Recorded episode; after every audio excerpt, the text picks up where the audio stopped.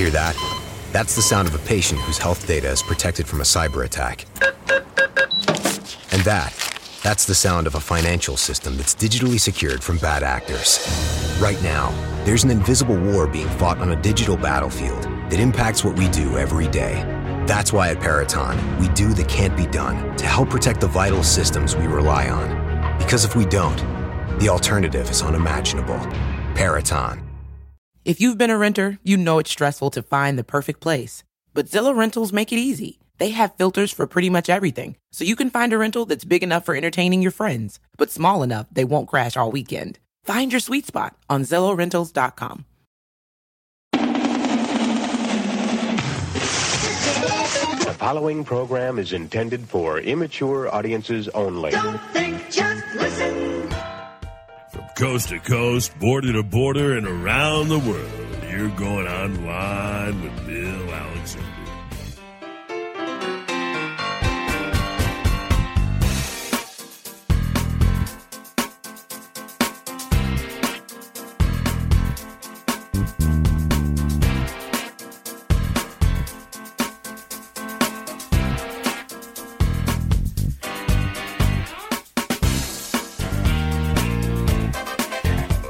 Hi, everyone. Yours truly, William Eric Alexander, and my friends call me Bill, and you're online with Bill Alexander here on W M C K dot F M and also on Fayette T V, Channel seventy-seven, and recording and broadcasting live from the Phil Gianetti Motors studio. I finally get to name the studio, the Phil Gianetti Motors studio. We'll talk about that later in the program. And for those of you that are watching on YouTube, I couldn't see. That's why we had to start again, because my glasses were dirty. I mean, that's really bad.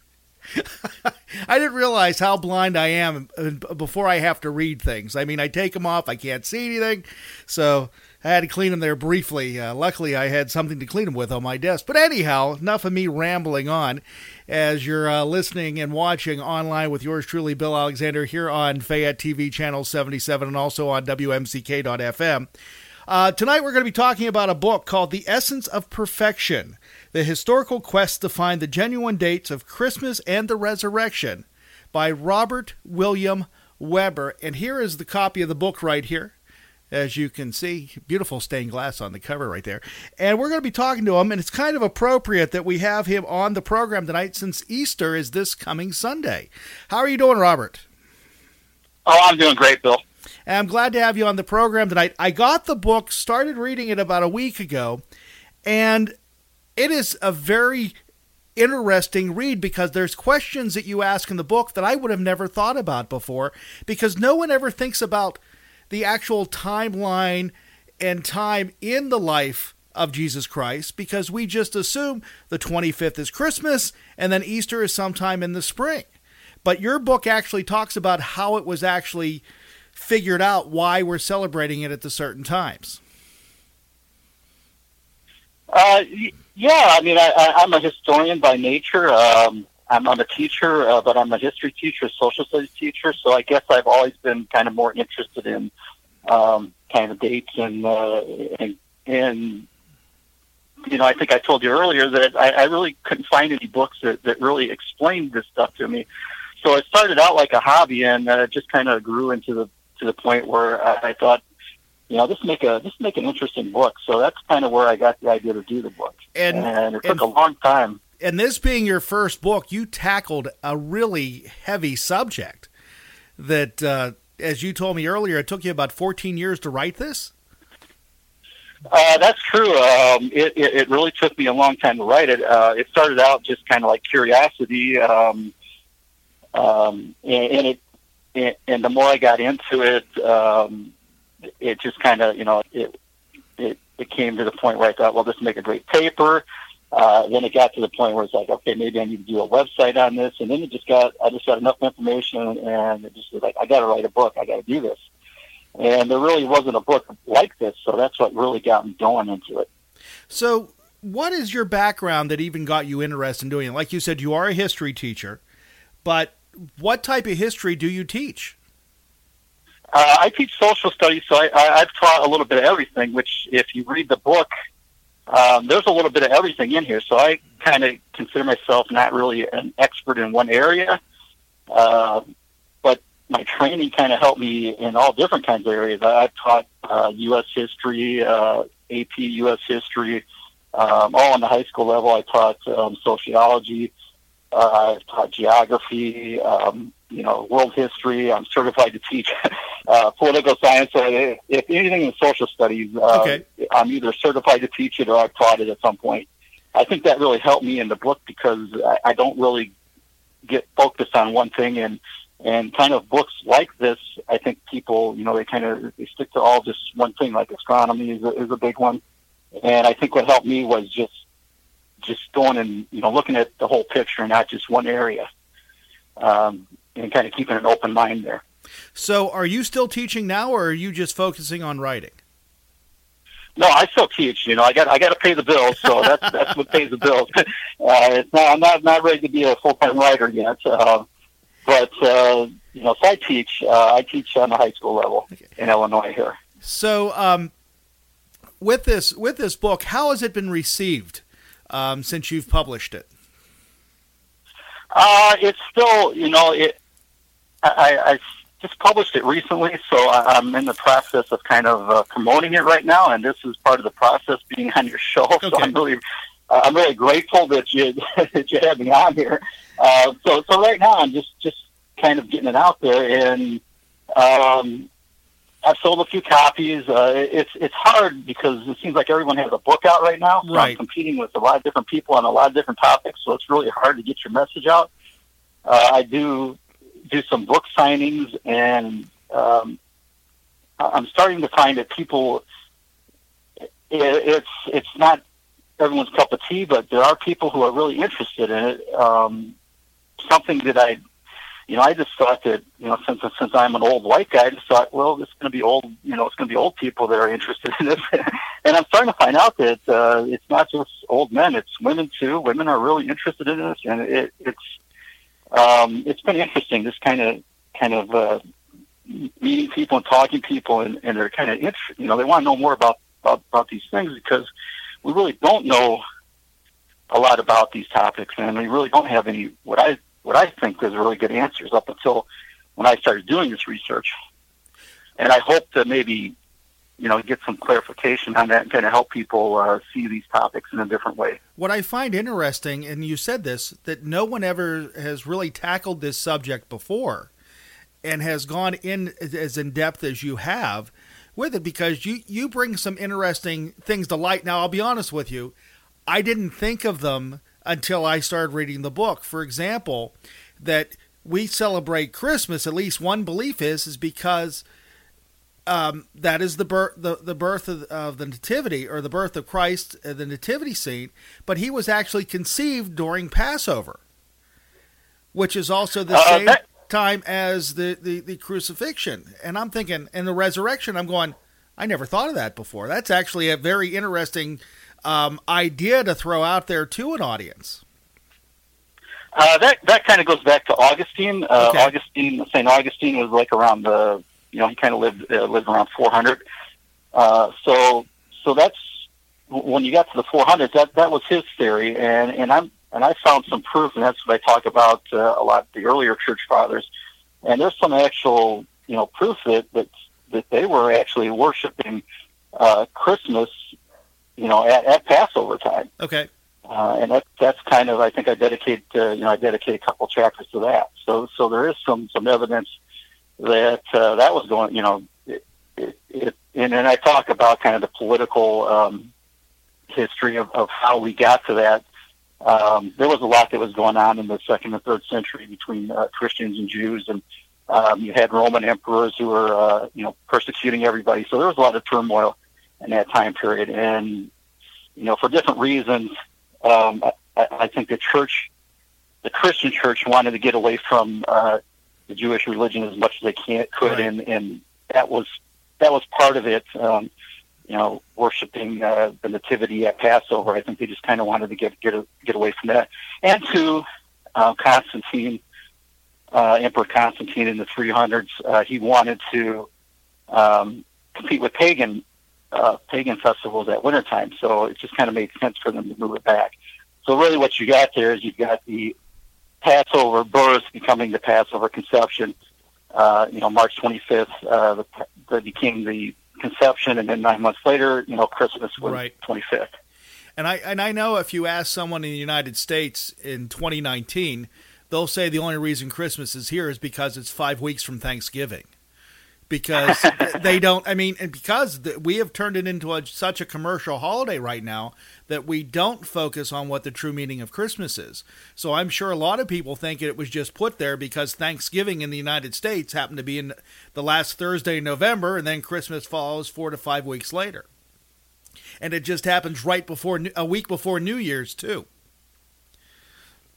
Uh, that's true. And and really, the pagan holiday was, was a lot like Christmas. Uh, they, they would exchange gifts and, and play kinds of play, play all kinds of games. That's why Constantine uh, had a hard time getting getting the Christians to give up that pagan ritual. Okay. Um, he declared he declared that everyone become a Christian in the empire, but he was having a hard time getting them to kick that, that holiday. It was just so much fun, and they liked celebrating it. That that's you know he had to figure out a way to compete with that, and that's where you get Christmas happening, uh, the nativity happening in December.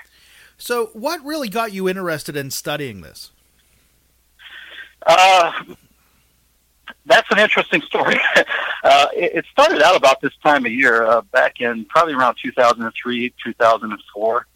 Uh, I was watching a uh, an episode on television, and they had a uh, professor on there. His name was Michael Mol- Molnar, and he came up with a theory that Jesus was born on April seventeenth, seven B C. Okay. And while, I, while I'm watching that, and it just so happened this was one of those years where Easter was happening right about, you know, around that same time. And, and it got me thinking about that time. It's like, wow, that's that's almost the same. you know, that's all. You know, he's saying that Jesus was born April seventeenth, and that's almost the same time as Easter this, this year. Which would so actually be really got me. And tomorrow is April seventeenth, so this program April, is kind, yeah, of time, so, kind of timely here. Yeah, so exactly. So it was actually right right about the same time. Yeah. And uh, I thought, well, that's interesting. I, I got to do some uh, research on that. So I kind of uh, kind of did some ex- exploring on that topic, and I found out that I wasn't the only one who thought about this. Uh, it, it was it was a real popular idea around the second century, okay, uh, with some of the church fathers, and that's really where I got going on that. And so, you know, I, I just kind of went from there on it, and I thought, okay, well, if you're going to do this, um, you got to find out, you know, you got to find out when he died. You start with his death first, because that's that's the easiest, you know, that's the easiest part to figure out, right? Uh, so can can can we do that? Can we figure out when Jesus died, or kind of you know kind of kind of get some dates there on that? And you know that that part was easy. Uh, NASA has uh, some moon phases uh, for like you know going all the way back uh, like five thousand years in the future, uh, in the past, and five thousand years in the future. So so we could figure out any full moon uh, for any month uh, in any year. Uh, you, you give me like five minutes and a And a, and a website, and I could tell you what it is. Okay. Uh, so you could you could figure out, you know, if you know a little bit about Passover, you you, you have to. I had to kind of explore that too, because you know, I really didn't know a lot about Passover, and you know, I think most Christians really don't know a whole lot about Passover. Um, so, so I had to learn about that, and you know, kind of learn how the moon phases work, and kind of uh, when Passover could have happened, and if you. You know, if you can find that out, you just have to worry about the day, you know, the day of the week. So it just so happens that the U S Navy has what they call a naval date converter. Now, what that is, you can type in any date, and, and once again, it's like the moon phase thing. You can go all the way back into the B Cs and, and all the way into the future. Okay. Um, if you want to find out what day of the week that day was, you just type in the date. And it'll come up and tell you, okay, this was a you know a Monday, a Tuesday, a Wednesday, it'll tell you whatever day, whatever date that was. So it's like that. That could tell us, you know, because we know from the Gospels that Jesus was, you know, crucified on a Friday. Um, John kind of leads us to believe that it was a that that was Passover.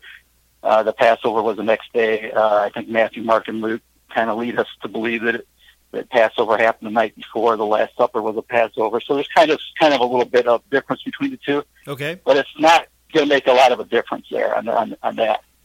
So anyway, so so anyways, you got you know you you got the days of the weeks and you got the moon phases. So we can kind of figure out about you know about what year Jesus was crucified in. Uh, and the two best choices for that are thirty and thirty-three A D. And most historians kind of agree on that. Uh, it seems like historians like thirty better, and kind of theologians like thirty-three a little bit better. Okay. Uh, I tend to like thirty better. Um, I don't want to get into that right now, but uh, um, but I like thirty. So, anyways, and these two, you know, these two Passovers were about the same, about at the same time. Uh, I think the one in thirty was uh, April sixth, and the one in thirty-three was April third. So, okay. so you know that. So we kind of kind of know, you know, going by those two dates, we kind of know when Jesus was crucified. Okay. And it's like, okay, well, this is. This will be real easy. I just got to find something, you know, some some sort of uh, evidence that Jesus was born, you know, on April sixth or April third, some, sometime around there. And I thought, well, that shouldn't be too hard. So I started looking at some of these uh, theories, and Star of Bethlehem seems like, you know, that's really, really the best place to start. Right. To find if you're going to find out when Jesus was born. And it was a complete... A complete disaster. It really was. It was. It, it was very frustrating, and I was looking at a lot of different theories and a lot of different Star of Bethlehem possibilities, and, and of course, uh, Molnar's theory, the one that got me started in the first place, that I really liked. Right. You know, that was like about a week. That was like about a week too late, um, and, and that's kind of where I just kind of. That was kind of one of the, the, the lulls in it, where it just kind of like uh, just kind of like doing other things. And it's like, okay, I gotta let this sit. sit for about six months and then go back, you know, and just kind of, you know, I might give it up. Uh, I don't know. But uh, so, so I went back eventually, and I, I never could really find anything that was going uh, going in that April, you know, that April week time frame. And and I just, you know, one one day I'm just like kind of sitting around Googling stuff, and I'm, I'm Googling what's what they call the integral, the integral existence. That's where Jesus was born and died on the same, you know, same day. That's what right. They call that. Uh, so I was Googling that, and, and I came up with this verse from, from the Talmud. Now, this is kind of another thing I didn't really know a whole lot about. I didn't know what the Talmud was actually, uh, and I think it kind of confuses Christians. Uh, sometimes there's a lot of Christians who who, who kind of stay away from it uh, for different reasons. Uh, but there's a verse in the Talmud that says, um, it actually says, and if it's uh, if you got the book there handy, it's uh, on page fourteen. But it says, uh, "In this sign, the world was created, and in the same month the patriarchs were born, and this sign they also died." Okay. All right. So the sign, the sign is the month of Passover, and that kind of uh, it, it kind of hit me over the head. I'm like, you know, I, I, I'm I'm using this. I'm using a Gregorian calendar. I'm using our calendar, and this verse is saying in the sign, which is part of the Jewish, you know, this and the sign is a Jewish month. It's a Jewish calendar, and it's like that just kind of changed the whole perspective. It's like, okay, now we're now we're dealing with we're just Passovers, and we are dealing with uh, Gregorian, you know, Julian dates. So that made a lot of difference, mm-hmm. and it kind of it, it kind of really opened things up. Um, the Jewish calendar is a lunar calendar. And our calendar, obviously, is a sol- solar calendar. So if you go by the lunar calendar, things things really start to change. Okay. Um, and that that's how we get the that, that's how we get the differences in, in the Easter dates. You know, sometimes Easter is in, in March, sometimes it's in April. Um, this this Easter was a real interesting one. Uh, usually Passover is the first full moon after the spring equinox. That's how we can kind of tell when it is. Okay. But it's a little bit like a it's a little bit like a leap year. Sometimes they have to move it back to the second uh, full moon, which is what happened this year. If you remember, this year we had the uh, what they called the uh, uh, what they call it the, the super worm full moon. You know, yeah, the blood su- moon or whatever. Worm moon. Yeah. Yeah, yeah I know. Yeah. So and that. Yeah, so that, that happened right at the spring equinox. It was like we had, you know, March twentieth, and then we had that super warm moon going on at the same time. Uh, in some years, you know, that, that would have been Passover, but okay. This year was just one of those years where they moved it back because they want to keep the, you know, they want to keep the Jewish the Jewish months. They wanted to keep them, you know, going on at the same time of year. They didn't want to be planting. You know, Nisan is supposed to be the month you plant, and they didn't really want that happening. You know, they kind of left it. lets it go, and it, it would eventually get to the point where you're, you know, you're planning uh, earlier and earlier every year. So right. we wanted to keep that the same. So my question for um, you is, who are they that they don't want this to happen? Uh, the Jewish people. Oh, okay. Yeah, I'm, I'm sorry. uh, it's, it's the Jewish people. The Jewish, you know, their their their calendar is lunar, and it's, okay. it's, it's just always been that way. And they've always, you know, they they have to keep it on us. You know, they they want to keep it the months going on at the same time. You know, same time of the year. Okay.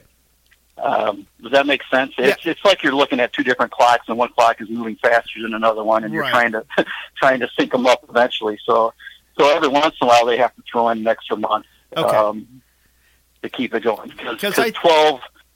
Because I think a lot of people it, it, are confused why Easter doesn't fall on the same day every year. Why we're able to have it in March. Why we're able to have it in April. And again, with your book, even just that small portion of it, it clares, clarifies it just a little bit more.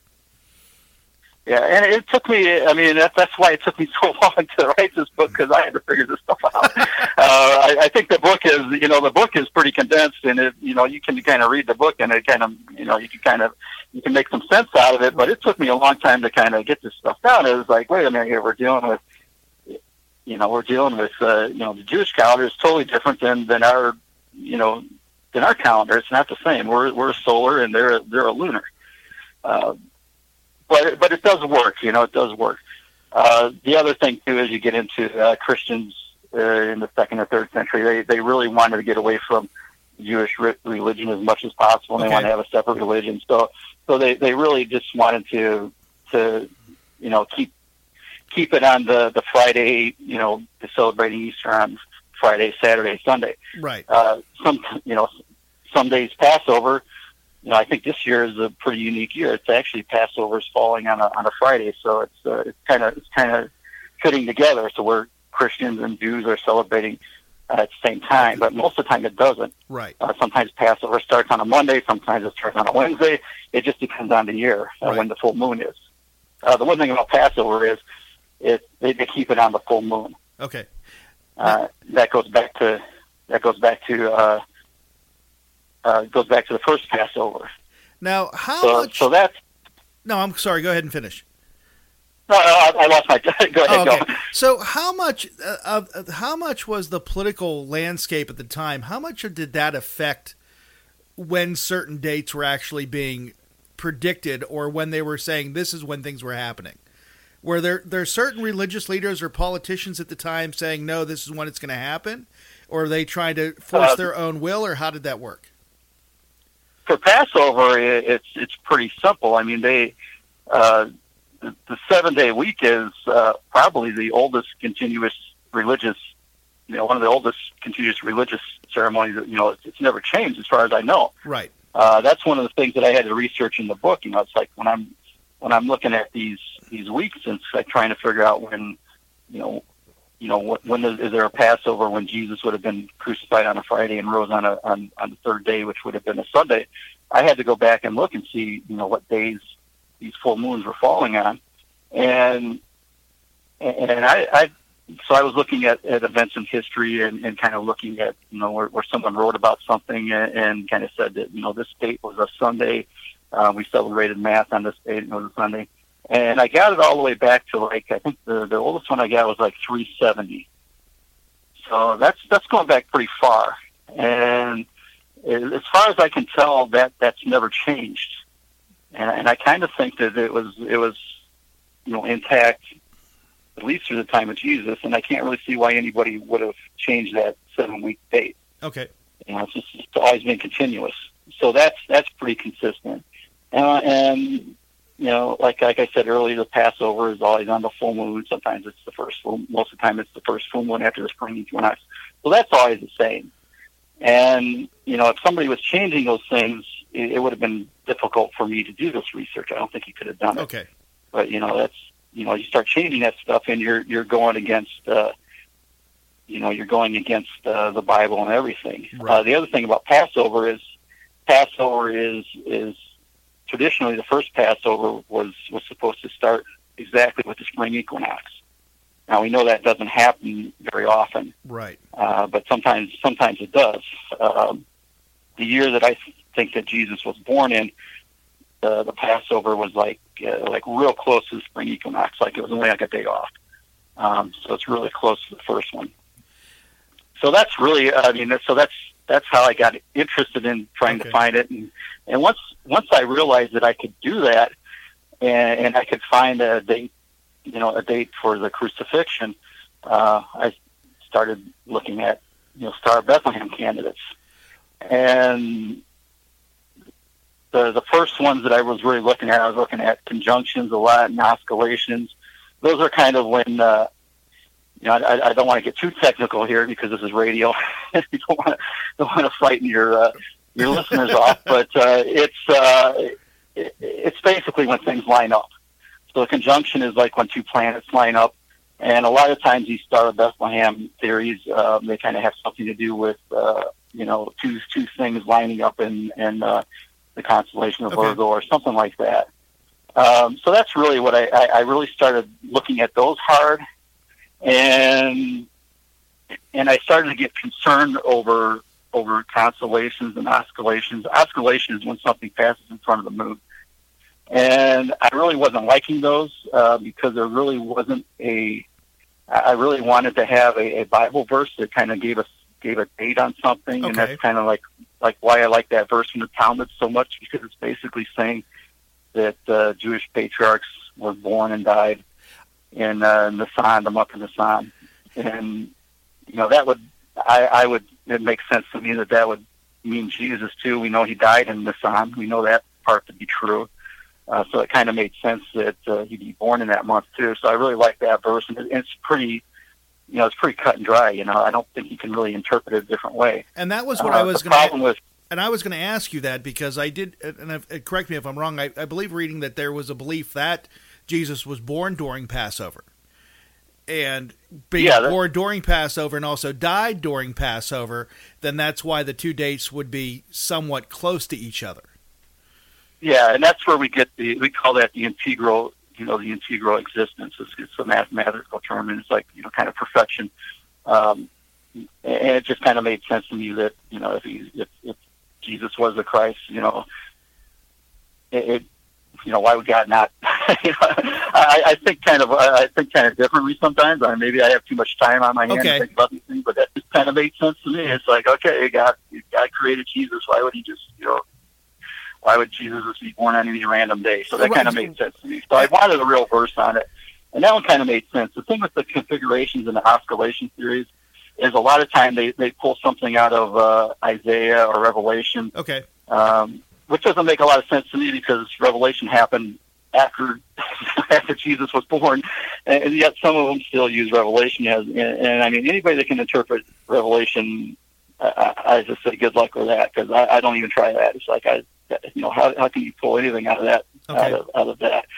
So a lot of times they use verses that are really. That, that can really be interpreted different ways. I didn't like that on some of these theories.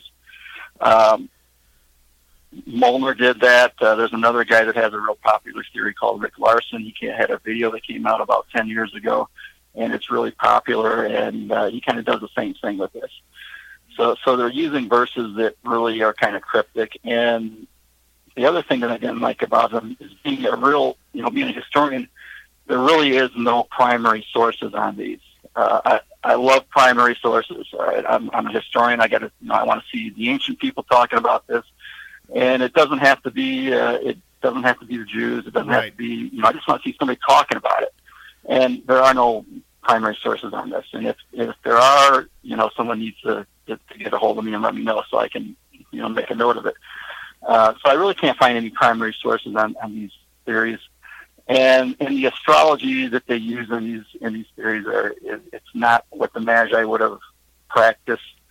Um, the Magi used different things that we will never. I mean, when the Magi did a horoscope, it wasn't for you know. I can't find any horoscopes for people that weren't born yet. They were always done for you know kings or important people that were you know that were being about to be born. It wasn't like for someone unknown. Okay. Uh, if I could just find if I could find some horoscopes, you know, and you know it's. it's a lot of these horoscopes are, are written on clay, and, and they're still, you know, they're still laying around in the desert, and and so we, we can find them. And I, and I never, I haven't found one yet. That I haven't seen an example of one that says, you know, that anything like what these series are, are claiming to be. Okay.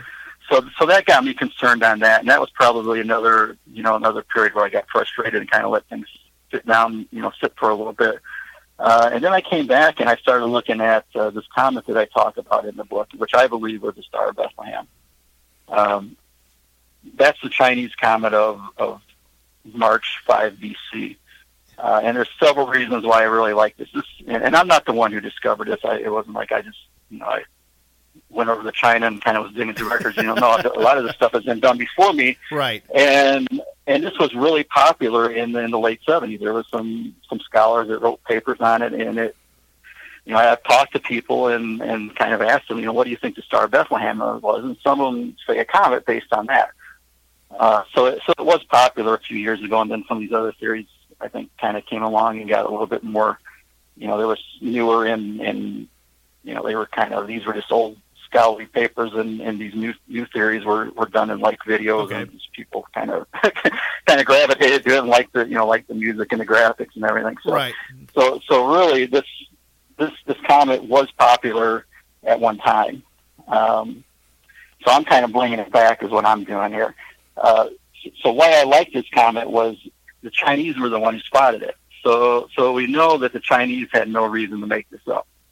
Uh, you can't really you can't really trust uh, the Romans or you know the Roman Christians later um, because they you know they altered they they, they did it they altered uh, some some writings a little bit to kind of fit into their doctrine. Right. Right. Uh, the Chinese had no reason to do that. You know they pretty much said you know in, in March of five B C we saw there this. was a broom yeah. comet. We saw it. They wrote it down, and that's that's really that's what it. they said about it. They called it a broom comet. Okay. Um, so that's. That's what we know that the Chinese spotted. So I have a primary source there. Well, the other interesting thing about that is it's in March of five B C, which is really, you know, that's really fitting in with that verse because Passover right. in March five B C was March twenty-third. And that's the time that the Chinese said that the comet was in the sky. Okay. And that, so, and that, and that so makes that, sense. Uh, I'm sorry, I missed you there. I uh, know that makes sense. That really does because that makes sense. Yeah, that yeah. made a lot of sense to me. And it's like it's like it's like really, man. That's that's that's kind of interesting. You got the Chinese who who, who aren't going to lie about this. They saw it. The Babylonians would have seen it. If the Chinese right. saw it, the Babylonians would have seen it. Uh, I don't know about the Jews. I know the Jews really weren't astronomers or okay. astrologers, either one. They, they they kept track of the moon, and that was about it. Okay. Um, and really, when you go back to even like like before Jesus, you know, eventually they got to the point where they figured out when the moon phases were, and they wrote them down, and they had, you know, they kind of knew when Passover was going to be before it happened. But they used to just, you know, the shepherds used to just come and say, you know, it's a new moon. Uh, the fifteenth of the month is going to be in fifteen days. Right. And then that's so that's kind of how they went on Passover uh, originally. But you know, eventually they started to get they wanted to get things written down so they could. You know, when the Jews started to get spread around, they wanted everyone celebrating Passover on the same day. The ones in Israel, the ones in Babylonian, are you know all over the place. Uh, so eventually, they got they got their they got that together. But but you know, so so I don't know. You know, the Jews probably didn't care too much about the comet. Maybe they did. Uh, if, I guess it just depends on on how how you know we don't know what the comet looked like. Um, I'm assuming that the comet was, was somehow pointing towards Israel if, if the Magi saw it. Uh, I think the Magi were probably from Parthia, which is which was Persia at that time. They were okay. the rulers of Persia. And that's tradition. Um, one of the church fathers actually talked about that uh, the, the, in the second century.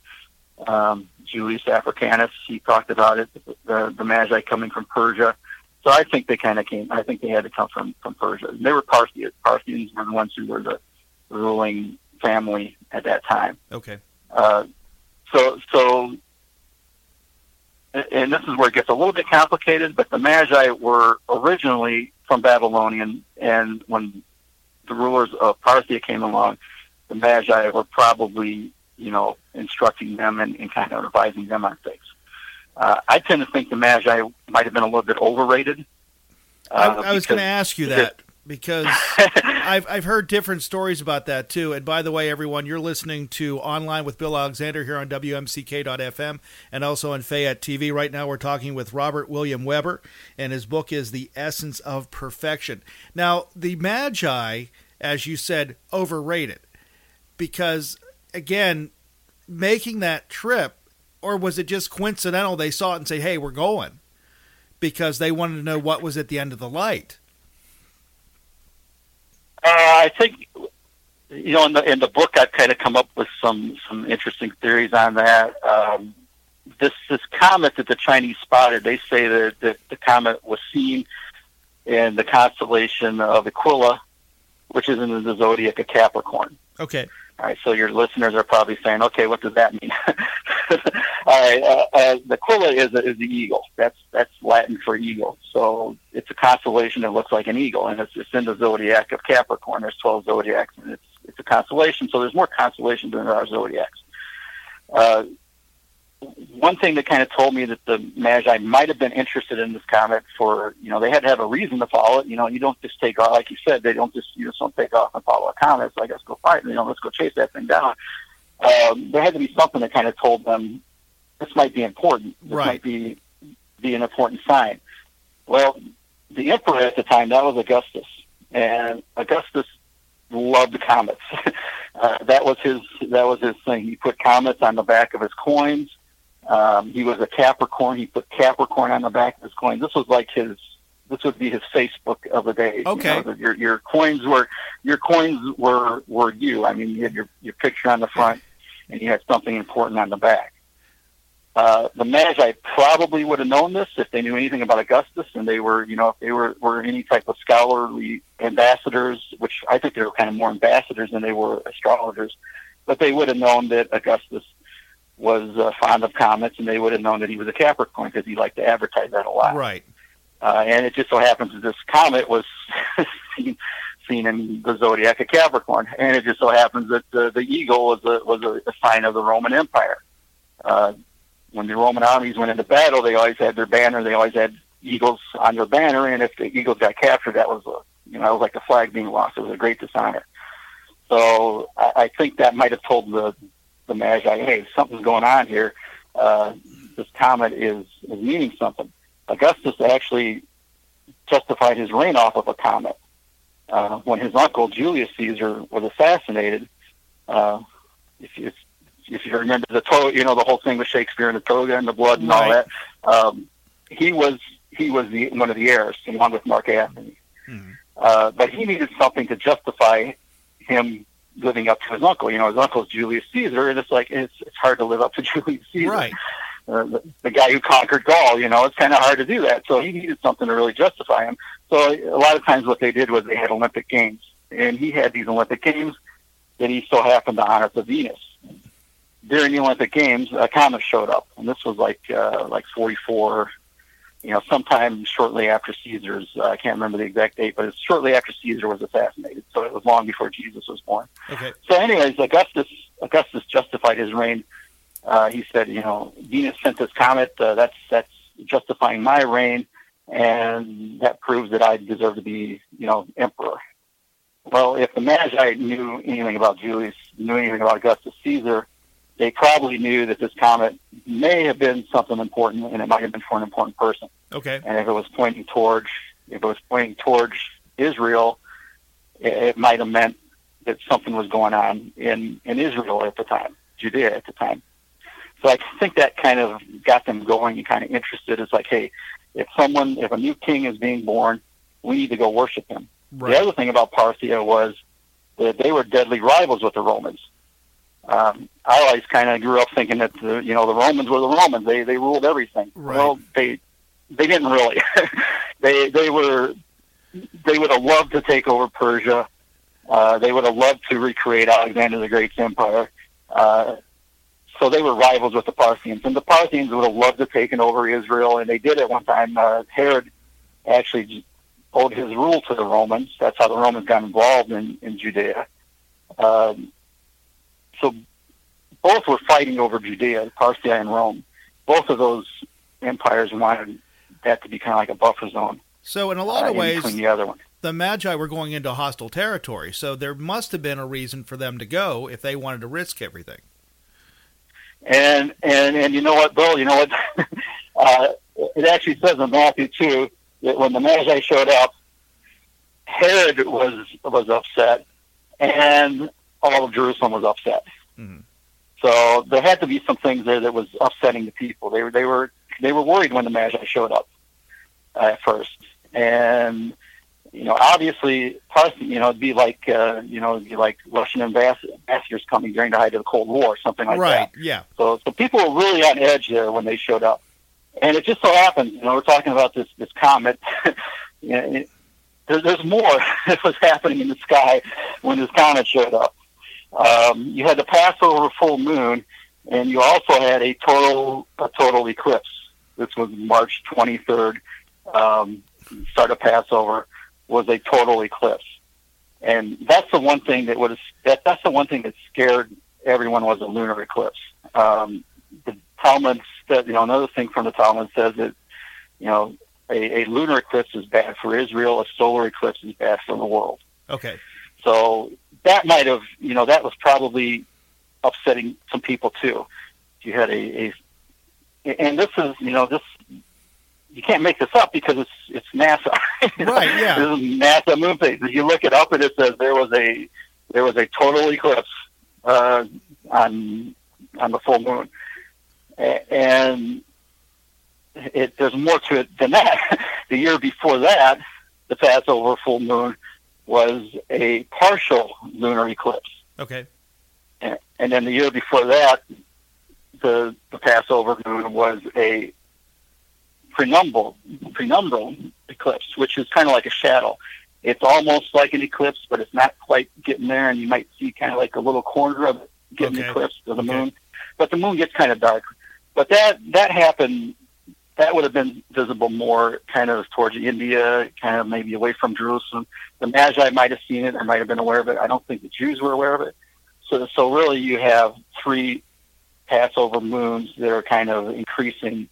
You know, you're going from, from a shadow, light shadow, to a, a partial eclipse to a total eclipse in five B C, the same thing, the same time the comet is in the air. So, Mike, so, so Mike, I think all these events, so I think all these events kind of kind of would have worried people. So my question is, and and not that I've thought of this before, but the Magi, how far did they travel to get there uh, for that for for yeah. the for the birth or just after the birth? Because it wouldn't have just happened like hop in a hop in a car and drive two hundred miles down the road. They were traveling for a long period of time. Uh, if, if they if they left right away, um, if they were coming from Persia, it, it would have been about three months. If they okay. would have left and, and, and really really were making good time, uh, they might have been traveling. You know, you you always see the, the nativity scene there on camels. They might have been on horses. We don't really right know. Exactly. Uh, So, so they might have been traveling a little bit faster than than on camel, but you know, if they were coming from Babylonia, it would have been maybe a month and a half. If they were coming from Persia, you'd like maybe double that distance. Okay, which would be kind of it would kind of fit with the Chinese. Or the Chinese said the comet was in the sky for, for seven days. Okay, well that would uh, make sense the, then. Okay, yeah, and well the thing about the Chinese too is. Uh, You know, when you get into June, you're getting into monsoon weather in yes. China. So it, it might have been in the sky longer than, you know, they just said seventy days. So it might have been longer. Okay. Uh, it just, maybe they didn't see it very well after, you know, after the rain started. Uh, maybe, the you know, the Magi are kind of more in, in a, you know, a desert area. So they, it was a clearer. It was probably a, a little bit clearer. Okay. Yeah. It might have been a little bit clearer for them. Um Because, again, that, so that, that that makes a lot of sense because I don't think, unless you're reading about it or talking about it, you don't think about these things because we have been told the stories and we've seen the, the nativities and everything else, and a lot of people, I think, just assume that happened immediately after the uh, after the birth. But if you look at it and look at the reality of things, it would have had to take longer than what it what we assume that it took to get from point A to point B because the mode of transportation was not the same as we're dealing with today. Well, too, I think I think Matthew tells us that, you know, they saw the star and that was kind of the signal of his birth. So that's what they, they thought mm-hmm. he was, you know, they thought that he was born when the when the star showed up. Okay. So it, so that would have, you know, and, and of course when they when they got to Herod, Herod was totally, you know, he didn't know anything about Jesus being born, and, and he he got all of his all of his uh, scholars together. And, and that's another interesting thing. His, his scholars were teachers of the law, which they would have known about the Talmud. The Talmud wasn't written at that time. The Talmud was, was oral. It was an oral law. Um, so it wasn't written, but they would have known about it. Um, and they would have known about that tradition of the prophets being born in, uh, the patriarchs being born in, in the sun and dying in the sun. So that might have, that, that, I think that too might have told them that something was going on at that time. They would have known that. Okay. Um, So, so that's when they told the Magi, you know, to go to Bethlehem, because that's where tradition was that Jesus was being born. Okay. And, and of course, we know too that the Magi. That's why I said that I think the Magi were a little bit overrated, because they, we know they lost track of the star for a while, and then they, they showed they went to Bethlehem, and then, then the star showed up again, and and they were, you know, of course they were overwhelmed with that. You know, very joyful that they saw the star.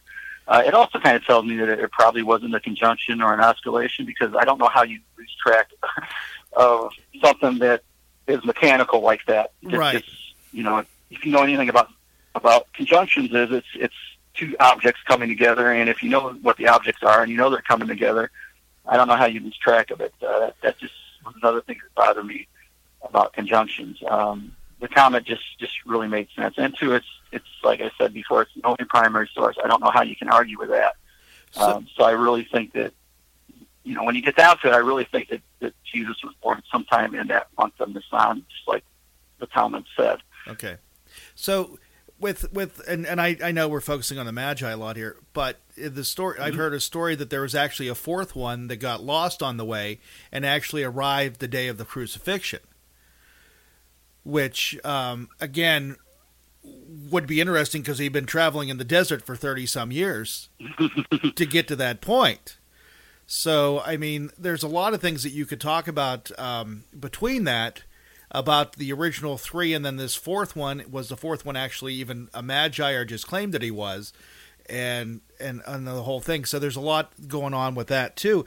The other thing is that... Uh, um, Uh, after re- reading the book and looking at, at what I've read so far, church fathers, when they were looking at this, did they worry about dates, or were they just trying to use the dates to fit their theology that they were preaching?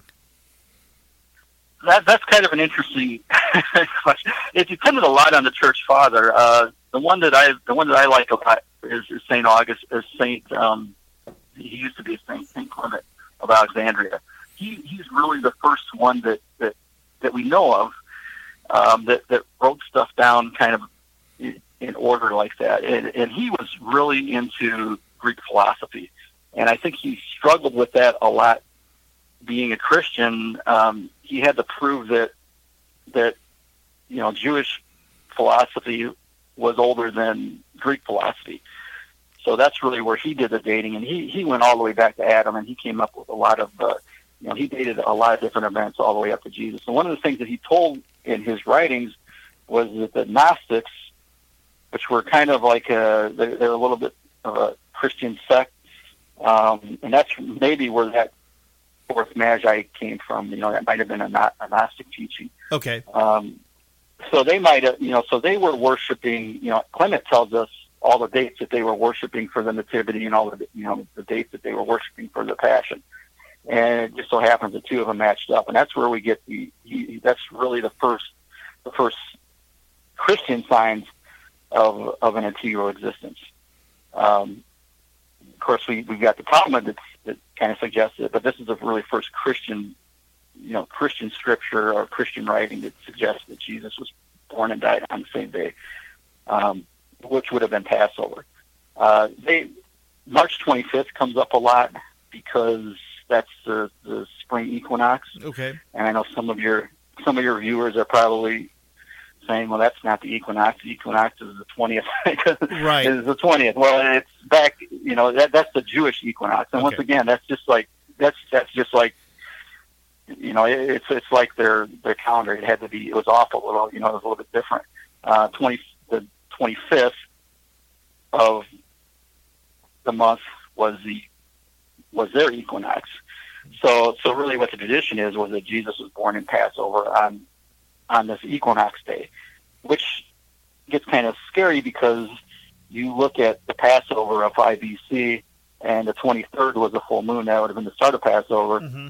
twenty-fifth would have been the Jewish equinox, and that was the third day of Passover. Right. So, so you see it, and you know, I, I, I'm not like I said, I'm not making this stuff up. It's just this is all, you know, it's all verified by the U S Navy and NASA. So it's it's it's there, and it's it's really interesting. But you know, I guess it's still a matter of faith whether or not you believe that or not. But you know, it, it just kind of the more I do this, it's just kind of stuff just kind of comes together like that. It's really kind of uh, scary at times. I don't know. Um, fulfilling at times. Uh, it's kind of hard to explain. What I what I want to ask you is, because of the technolo- technological age we're living in right now, and you've been writing this, wrote this book for fourteen years, do you think if you would have tried writing this book twenty, twenty-five years ago, you would have had the same success that you did in researching it now? Uh, I don't. Okay. Because a lot of what I did was, a lot of what I did was, uh, it started out by internet searches. Uh, there's, there's so many, so many people that, that, that came before me that I have okay. to thank for this. Uh, it just, you know, a lot of, a lot of my ideals came from the internet. Uh, some of it came from, uh, uh, from some of the books that I read. Uh, I had the fortune of, you know, I, I was writing this book when I was getting my teaching degree. So I was doing my undergraduate work. Um, at Illinois State University. Okay. Illinois State University has, has a, an awesome library. Okay. They have five floors of books, and they cover, you know, so so they, they were really good. If I needed a, a book about anything, they had it there. Um, and also I was, you know, I was able to pull some stuff off, some articles off, uh, uh, you know, through online websites because I had, you know, because I was going to school and I had that kind of uh, Uh, that was part of the, you know, paying for it. So, so that really helped a lot too. I don't think I could, you know, no, I don't just, just couldn't have written it twenty-five years ago. If if I did it, it would have taken twice as long. I'd okay. still be writing the book. so, so hopefully that answers your question there. Well, it, it does, because a lot of the stuff, like you said, you, you took other people's work and you built from it. So, again, you collaborated with a lot of people, even though they don't realize that you collaborated with them, because you took their idea and then found a, a way to tie it to somebody else's, because they didn't have the technology to be able to do that. And I think that's kind of amazing that you actually stuck with it for as long as you did, because like you said, there were periods of time where you just shelved it, got frustrated with it, and then all of a sudden you came back and going, okay, maybe let's look at it this way. Maybe I can get a, de- a better uh, a better insight of what's happening here. Oh, uh, that's well. Thanks for the compliment. That's uh, that's that's a great compliment. Uh, but you know, yeah, I mean, that's that's really what it was. I mean, I, I really needed. I, I think too, just kind of letting it sit, and then coming back and kind of taking a fresh approach. I think that helped too at times, because you know, in, in the writing of this, I, I also saw how, you know, some of the mistakes that the church, you know, that right. the, the people in the second century. I saw, you know, I I, I could look at what they did. And I could see where they went wrong. Mm-hmm. You know, they were they were looking at uh, they were, they were looking at their calendar, the Gregorian calendar. They weren't looking at uh, the Jewish calendar. I could see where, where things got off and, and went wrong. Um, and I, the only reason why I could do that was because I, I struggled too that way, and I made the same mistake in the beginning. I mean, the first uh, if if I would have if if I would have. Uh, finished this book after the first five years, it would have been a train wreck. Okay. Um, but but the historian in me, you know, I was trained as a historian, and I was told, you you don't do that. You get your facts, you find primary sources, you got to be real careful, because you're going to get, you know, right. If if you do something wrong, you're going to get called out on it eventually. So so really, it it took it took a little bit of courage to actually publish this book, because you know now it's out there, and, and people can can start looking at what I've written, and maybe they'll find errors, maybe they'll they'll, they'll build on what I I, not, I mean I don't know what's going to happen in the future with this, right? Um, but that's kind of what I wanted. I wanted something for people to to I wanted something for people to have who are interested in this, and they didn't have to go through the same struggles that I went through. Right. It was very really frustrating at that. Extremely frustrating at that. Well, and, and I think, you know, I'm just getting to the point, you know, there's, there still might be a few few things I would like to polish up on it, but okay. I, th- I think it's almost to the point where, where I like it and you kind of kind of live with it. Well, it's hard to believe we've been talking for almost an hour now. uh, it, it's been a pleasure. I mean, yeah, this this this has been fun for me too. Uh, the book, I just kind of want people to know about the book a little bit, where they can get it. Please do. Uh, it's available. On, it's available on Amazon, and it lists for. I think it lists for on Amazon for fifteen ninety-nine, but right now Amazon has it on sale. And the last time I checked, it was like nine, down to nine bucks. Maybe oh, okay. They're having an Easter, maybe they're having an Easter sale or something, and I don't know how long that'll last. Uh, it, it, yeah, like I'm looking at it right now, it's, it's nine nineteen on Amazon, so it, it's it's it's a good price right now. And I'll put um, a link to it on my uh, on my website so people can find it easy. Yeah, I mean, it's it's it's not that hard to find. Um, I, I have a blog, and sometimes I blog about some of the stuff. Okay. It's, uh, it's at Saint Gene Press. Uh, that's S P Gene, uh, G E N E Press, P R E S S. And sometimes I blog about it, and I have all the links to, to where they can get it. I think they can get it through Barnes and Noble, too. Okay. Um, those are two, you know, those are probably the best right. ways to get it. Uh, I'm sure that... I'm sure that if they have a particular bookseller that they like, they could, you know, get it through there. Um, might be a little bit cost a little bit more, but uh, you know, you got. I, I think too, you need to support your local bookstore sometimes. Oh, and I, I agree with that too. Um, before before I let you go, are you planning on writing anything else? Uh, right. It's it's interesting. I, I don't really consider myself a, a Bible historian or okay. a or a. Uh, it, Uh, or you know, I'm more of an American history uh, uh, expert, I guess. So, and I, I taught on the Navajo reservation for seven years, and, and I'm really into to kind of Native American uh, culture, and, and and so if I if my next book will probably be some sort of Native American thing, just because I think I need a break from. from oh, okay. so, so it'll probably be some, something along those lines, some kind of Native American thing. Probably in the future, you know, probably in the future, I might. You know, if I get the time, I might do another book that kind of deals with deals with a topic like this. Uh, maybe there might be something else, but uh, the next book will probably be Native American. Well, some some sort of Native American. Whenever you write it, please let us know, and I'll have you back on the program. We'll talk about it. And don't be surprised if I call you around Christmas this year and have you come back and talk about this one, because there's a lot more we could go into that we didn't have time to discuss tonight. Uh, that that is true. Uh, the book uh, for your for your viewers, the book is very condensed, and it's three hundred twenty-six pages, and it's it's really condensed. Uh, you're going to be if you if you read it, you're going to hit over the head pretty hard if you read it like in a weekend. Right. So it, it'll make you think, and and you'll never. Uh, I I, ne- I don't look at a, a full moon the same thing. Way again. I mean, it, you know, especially when it's a, when it's like a super like a super moon like we right. had just last time around. Yeah. So, Robert, I appreciate you taking the time tonight. Again, it's uh, a very interesting book, and if for anybody that wants to uh, to uh, purchase it, again, available on Amazon, and it is The Essence of Perfection, again, by Robert William Weber. Robert, thank you very much, and you have a great night. Uh, thanks, Bill, and uh, I'll look forward to being uh, on your show again sounds, if it happens. Sounds great. Thank you very much. We'll talk to you next time. You bet. Okay, bye-bye. Robert William Weber, The Essence of Perfection, the historical quest to find genuine dates of Christmas and the resurrection. Again, very interesting read. Now, I didn't make it all the way through yet. I got through most of it, but again, very interesting. And it makes you think, especially around Easter time. So it might be something to get real quick through Amazon, because you have Amazon Prime and you can get it for their Easter basket, right? Anyway, that's going to wrap up another show tonight. We'll be back in next week sometime. We'll let you know when online. All you have to do is go to the website online with bill alexander dot com.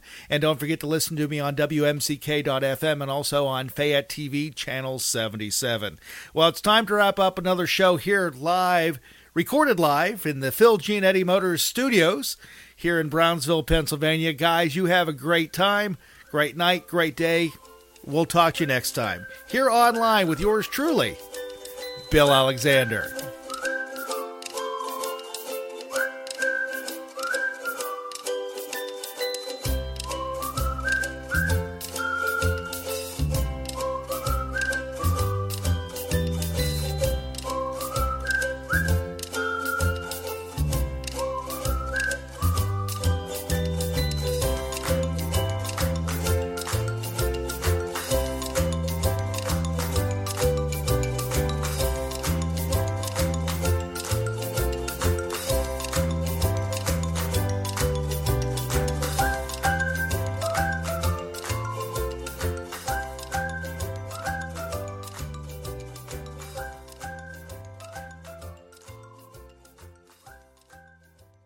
If you've been a renter, you know it's stressful to find the perfect place. But Zillow Rentals make it easy. They have filters for pretty much everything, so you can find a rental that's big enough for entertaining your friends, but small enough they won't crash all weekend. Find your sweet spot on Zillow Rentals dot com.